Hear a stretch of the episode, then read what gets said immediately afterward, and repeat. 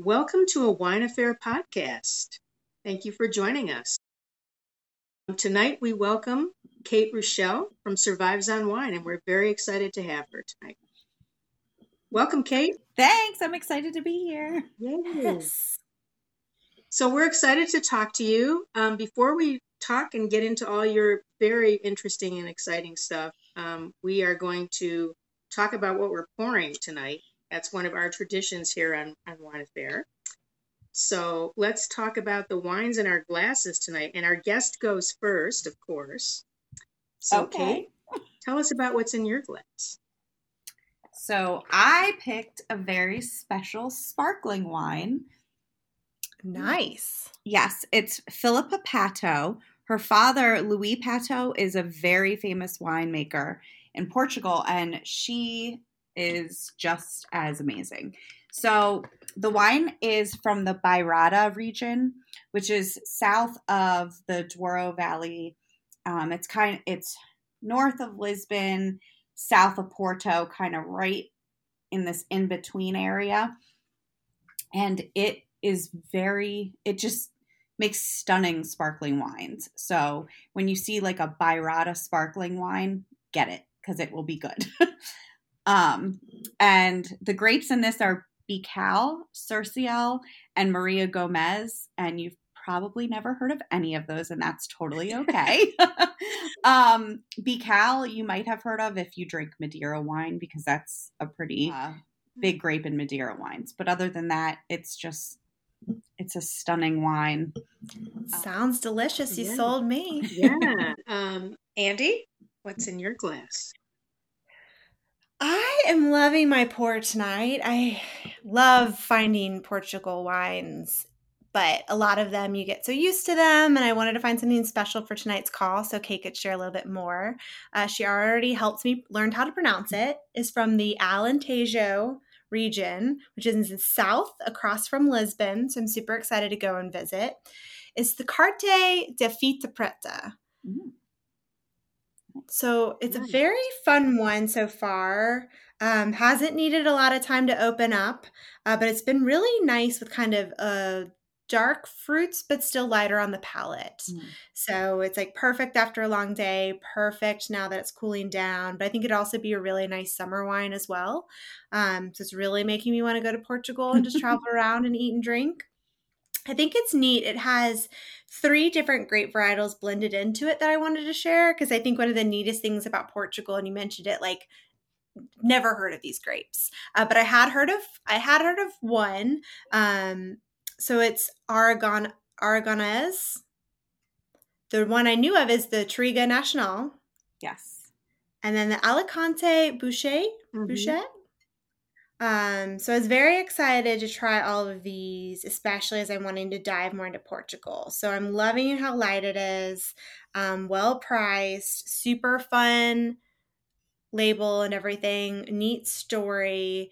And uh, yeah, thank you for the recommendations. Excited to pour some Portugal wine tonight. Yeah.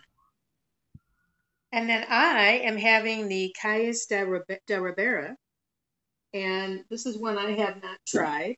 Um, and it's just, it's fantastic. I just want to sit here and sip it all night long. It's, um, it's very fresh and, and lighter than I expected, actually. Um, and on the nose, just that black fruit comes through, the blackberry, the dark plum. I'm definitely getting a little bit of cedar note on here too Mm. um Nice. and and that earthy definitely that's I, I mean what i love about portuguese wines too is i can always it almost feels like i can smell the region every time i have one of these. So it i definitely have that. And violet very strong violet on the nose on this one which is really pretty. Um and then on the on the on the palate just all this dark fruit it's just a gorgeous wine dark fruit really pretty. Um, a little bit of spiciness, but not too much. It's very well balanced. And this is a 2015, so it's got that nice age on it, and it's just really mellow, and it's got that little ring around the rim, and that color that's really intense. Um, also, what's interesting about this is the middle part of this wine is very complex, and I'm still trying to figure out all of the flavors. I definitely get the start and the finish, and it has a nice long finish to it. It has a little tiny bit of vanilla on the end too. But that Mm-hmm. middle is just so complex, and I'm I'm really trying to still figure it out. But I love that about it. It's really really cool. So this is a great find too, and reasonably priced again, which I have to say, Kate. And Kate, can you speak to that? Because I I feel like people don't like it's they're so affordable and such a great value. Like, haven't you found that? Yes. Um, so Portuguese wine, what I have found not only outside of Portugal, but in Portugal, wines are super accessible and affordable for everyone. Um, I mean, we could grab when we were there, you could grab a great bottle for four euros. I mean, and it was a great bottle. and that same wine is probably sold here for like twenty dollars. So if that, Oh, wow. you know, if that just gets you kind of into, you know, the importer, the uh, distributor, all that, but still a twenty dollar bottle of Portuguese wine in America is still a really great price in my opinion. Um, Yes. so, but I mean, you can find wines from I think probably a Vinho Verde, like a standard Vinho Verde, you can find for like eight dollars here. Um, and I think the price is so good right now because Portugal's still kind of untapped, um, and not not everyone really knows about it yet. And I think because the grapes are grapes that they're not finding in other regions and other countries, maybe that might have something to do with it. And maybe when everybody is more educated on it outside of Portugal, maybe the prices will go up. But I'm not, I hope not. Mm, yeah, I but hope it is, too. I find, yeah, but I find you can get extremely well priced bottles. Like, for example, my wine, I think was $30 and it is an incredible sparkling wine. I mean, it was aged on its lees for nine months. It is, it has so many layers of flavor. It is spectacular. And I would pit it up against, I mean, a grower champagne and I'd probably pick this one. And I can't believe I'm saying that. But it's just to, it's just to kind of get you thinking, you know, you can buy really great wines at such a great value and maybe it is because people just aren't as familiar with Portugal. Yeah, I love that. There's this other red wine we find, and it's like nine ninety nine to twelve, and it's Silk and Spice or Spice Road. Oh my Silk and god, Spice. I just had it Spice. like yeah, three days ago. yes, it's one of I have it on my wine rack, and I was like, no, we picked out a different one so I can learn about it tonight. And no, it's such a good one. It's one I take like to friends' houses, and it always I love it when they're like, oh, this is so good, and I'm like, yeah. and it's sometimes you look at the price and you think, oh, that can't be good because it's it's under ten dollars. But when you understand where it's from and just how they make it, and just like the regions that, like you said, are untapped, like thank you for that because it's a Yeah. wonderful red. It's so smooth and it's a hint of the vanilla spice, but Mhm. it's super smooth like silk. So I know I almost poured that one. I was like, nope, we're going for the new one. I love that because I almost did as well because I have another glass left in the bottle, but I was like, no, I'm going to go with the sparkling because no, I don't think anyone knows that they're well known for sparkling wine. no, and I'm now I'm gonna have to look. I can't Yes. wait. Well, that's perfect. Yeah, so much fun. And I'm so excited to learn more about like your love of Portugal and how you discovered the country and the wine. Uh, but first, give us a little bit more of your background. I know it's it's been fun, especially launching this podcast, because especially over the last few years through the pandemic and being online more, I feel like we've all gotten to know each other so well over the few years. Uh, but it was all done virtually. So Kate and I were on an Instagram group uh, but we all follow each other and all interact in each other's lives and post. And I just thought it was so neat uh, to now have you like speaking live and connected, um, but still, you know, learning so much more about you and your story. So I'd love to kind of hear about your background and your journey into the world of wine.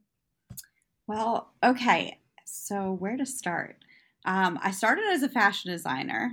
So, long ago, I was a fashion designer, I went to school for it, designed, took kind of a career hiatus, and worked at Total Wine in Palm Beach Gardens in Florida for a year. and it was so much fun. I was actually saving to move to Europe, and long story short, I came back to America and was like, okay, wine, wine, I like this. I'm going to go back to it. But I wasn't ready. You know, when you, you get really into something, but you know you're not ready to fully immerse yourself in it, but you know you're going to circle back to it.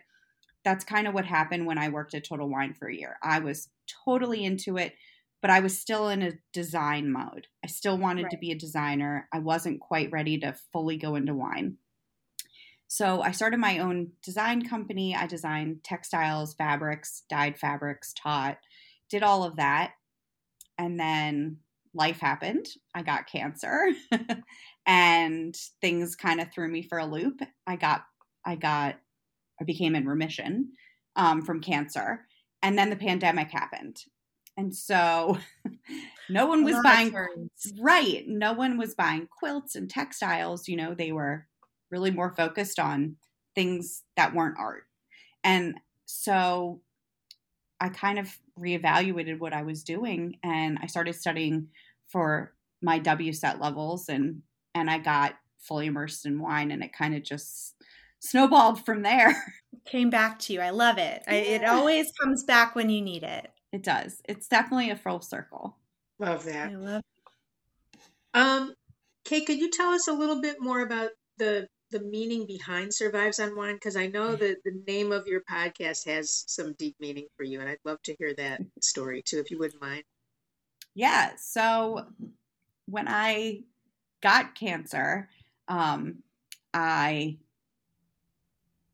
you know you have to kind of take something bad that happens and not make light of it but kind of be able to get past it because it's a lot of trauma and um it was traumatic and I still still am dealing with lovely side effects and everything from all my surgeries. So I needed to kind of make it fun and light. And so Survives on Wine just kind of came out of me. I don't I don't know exactly how I thought of it, but when I when I was like, all right, survives on wine because I am surviving. Wine is part of it. I want wine to be my future. So I'm surviving on wine. and that kind of it kind of just it made sense to me and and I didn't, you know, I was hoping no one thinks it's dark humor because it's not. It's and it's not mm-hmm. like, oh, I'm surviving on wine, you know, I have a drinking problem. No, I I I'm so passionate about wine. I want it to be how I survive, getting through everything. So no, I I, I get that and I think that's so moving. Yeah, I love that. It's Thank it's you. it's so it's so empowering to hear that that you took that that part for yourself. So that's I, I love that. You just made something really powerful for yourself and, and sort of just like steered it into the direction that you wanted it to go. That's really great. Yeah. Thank you. And I think what I love too is, you know, you blend the two worlds together. Like you had this love for fashion, another form of art. Wine, to many of us, are art. Maybe not everyone sees it as art as first, but when they really fall in love with it, you realize how true of an art and a passion it can be. And so you kind of mentioned earlier you always liked wine, you worked for Total Wine. Kind of what was the first thing that drew you in to the interest of wine and made you kind of want to pursue it further with the WSET or even kind of turn it into a business? Um I think it started like I was really fortunate growing up. I grew up with um a family that collected wine had a nice cellar and I got to travel and go to wine regions. So I think that kind of when I but I mean like this is when I was young. So it was always something wine was always really special. We always had really good bottles for special occasions. It was something that it either brought people together, it made you were celebrating something. So it was always a positive. Like so wine was always there as a positive and then when I was working at Total, I I just love the learning aspect. I loved, you know, there's so much to learn and I think I'll be a forever student and I don't mind that because I love being in school. Um, but there's you can't ever learn it all. So I think mm-hmm. for me it was something where I was able to go, "Oh wow, I can I can kind of just keep studying and learn and I love teaching. I taught dyeing and sewing. So for me, I think I was like, all right, well, I can make pretty maps. I can keep using my art. I can use my passion for everything I did in design and bring it in to my wine world and it'll help me study because I'm a visual learner, but then it hopefully will help others. And so it kind of just all connected when I had the time during COVID. Mm. I think if COVID, if cancer hadn't happened and then COVID right afterwards, I don't think I probably would be in wine right now. I think I probably would have just stayed in design and that would have been it. And I would have just enjoyed wine. But I think that gave me time to kind of reevaluate everything in my life and slow down and decide what I wanted my future to look like, which I never really thought about. I was just did and didn't really think about mm-hmm. what I wanted in the future. And I think as much as like the COVID period was horrible, it let me slow down and have the ability to start studying and really figure out where my niche was and what I wanted to focus on. So. Wow, that's that's an amazing story. I love that. and now you have an, yet another focus, which is your passion for Portugal. Which and thank you because I'm enjoying the wine. Yay! yes. So what what ignited this love for for such a historic wine region? Because it has so much history. Such a great place to get obsessed with. What was it about it, Portugal? so I I'm trying to think what the initial like how I initially decided Portugal was it for me. Um before I had ever been, it was always a place I was like, "Oh yeah, I really want to go," but it was never like I I just kept going back to France or kept going somewhere else and I think once I finally went there, I was like, "Oh yeah. Okay. This is it this it's got history culture food the people are wonderful the wine the stories i just it was like i i think i fell in love right after we left the airport i was driving on the highway to our first hotel an hour away and i was like I love it here. There's mountains and windmills and vineyards everywhere. I mean, it, it's one of those you're just it's picture perfect everywhere. Wow. And I I just fell in love instantly and then when I started actually like talking to the the sommeliers at the restaurants and the uh, wineries we went to and hearing the stories about how people have farmed the land for generations because there's not a lot of migration. So literally the same people that might have picked the grapes for this wine, their family for hundreds of years might have been working for that same family. And to me that just that was beautiful. You know, we live in America. It's such a young country. We don't have anything like that here, mm-hmm. at least if you're not a Native American. Mm-hmm. So I think for me, it was just, I don't know, it just every, it ticked every box. And I just got the spark to be like, okay, this is what I'm focusing on. And I think it helps that not a lot of people focus on Portugal. So it kind of gives me an opportunity, hopefully, to be able to try to educate people in Portugal, especially English people, English speaking people, because I, I, I don't think in America there's too many people focused on just Portugal. So I was hoping to kind of find a little hole for me, just like a little place that I could shine. Yeah. Oh my gosh, that's a, that's amazing. I love that. And that's I mean that's that's how I felt about France when I went there. It's it's just it's such a personal thing how it just hits you. That place just resonates. You know, you, you just know like that's your place. So yeah, mm-hmm. I totally I totally relate to what you just said. Yeah. Thank you so much for sharing that. Oh, of course. yeah, no, I love that. And I think one of the the parts that really resonated with me was talking about how there's always so much to learn. And that is that was i had to challenge myself tonight to go find something out of my comfort zone because i already have some Port- portuguese wines i love. Um, but it is there's so many grapes like just learning how to pronounce them learning about their history. They've been around for centuries and we just aren't familiar with them. So it is challenging ourselves to get more acquainted with it. And i think i think that's been the coolest thing too like learning your story and how you fell in love with it. And i think especially the the beauty behind the maps you've been drawing like look, sitting here talking to you i can see some of them in the background. I've been following you online everything from photography to your writing hmm. um, to the artwork. Kind of what's what does the like future look like now that you're looking at what you want to do next as you you know discover more of Por- portugal? I think right now um in like the present i really want to work on building infographics um, around the biggest and most used grapes in portugal. So i've started i'll i'll probably be starting to put them out in the next month or so but i want to I want people to be able to learn about the grapes, just like you see a wine infographic about, you know, Pinot Noir. I want people to be able to have the visual and the writing um, for Touriga Nacional, you know, so that they'll see it and they'll go, oh, that might remind me of so and so grape because those are the same flavors that I might pick up.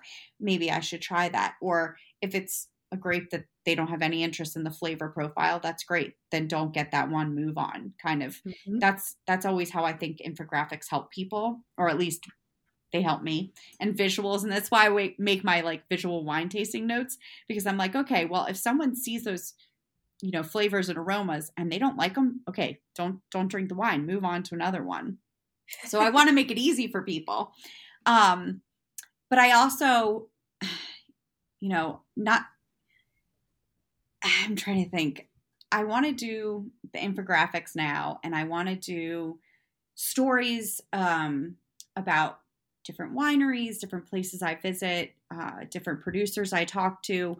But eventually, my like long term goal would be to write a book and to have a book about the stories of the wine the winery workers. So the the people that actually prune the grapes they harvest the grapes. They're the ones who are taking care of the vines and that maybe their families have. Their great grandfather might have been doing it too because their stories i think are so special especially in portugal where it is typically this they don't leave their you know they don't really move around like we do in america. They they kind of if they're from indianapolis they're gonna their kids are going to be in indianapolis their kids you know it's they kind of don't branch out even though it is a small country what i've noticed is people really stay in their community so i think there's a ton of stories there that i'd love to explore and write about and my partner is a great photographer and i'd love for him to like strong arm him into doing the photos for it. but that's my like long term goal. I love that. When yeah. I think we were, we were teasing about this when we've talked about Portugal before. Like we mm-hmm. all want to like chip in. Let's all go, you know, buy a vineyard. You know, it's like the movie. Buy we bought a yes. zoo. Well, we bought a vineyard in Portugal. I think, I think it's it's such a beautiful country to hear you talk about it and to know like even a good friend of mine he uh, was visiting there right now and was asking me questions about wine regions in general and i like sent him to your page because you know it's i can read it in a book but it means so much more to hear it from someone who's firsthand experienced it. So i've really enjoyed um, learning your story and your passion behind it and two kind of how can people get connected with you? Like where do you want that like where should our listeners go to learn more about portugal and to learn more about survives on wine. Um well thank you first of all for sending your friend there. That means a lot. Um so right now i am working on it's a my it's called substack and it's where a lot of writers journalists they have newsletters they publish articles. Um, it's a free platform which is amazing and you can have paid subscribers free subscribers um, and it's just a place where i can post articles i can post my wine infographics. So i have everything there right now. And that's really where i'm focusing everything on. Um, you can find me on Instagram. I I have to admit I have taken an Instagram hiatus right now. So I haven't been on this month and I'm kind of enjoying it. So I might be another month of not having it um, or not being active on it. I have it still. But yeah, so my Substack um, is really where to find me and it's uh, it's just it's a really fun place. I have wine infographics um, that will be coming out with Portugal wines. I have tasting notes, and it's not just Portugal. Like I have I have some wine infographics for some basic like Chardonnay, Pinot Noir, those grapes as well. But now everything is kind of going to be focused infographic wise on Portugal because that's just where I where I am right now. I love it. We'll follow along. Yay. Yeah.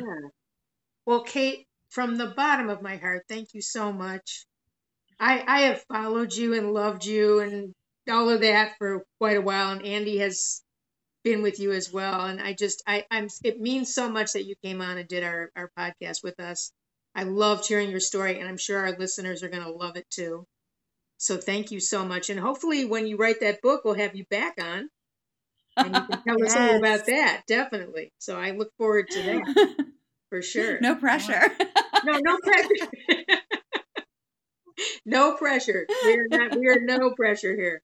But thank you so uh, well, so much. We really appreciate. I've had a you great coming on. time. Oh, good. Oh, I've had a great time. I love doing this. This was so much fun. Good. Yay, we'll have to do a, a deep dive into more regions so I can learn how to pronounce the other ones as well. So Okay. Yes. thank you. Thank you so well, much. Cheers. Cheers. Cheers. Let's go back to enjoying the wine. Yep. All right. Thank you. Thanks.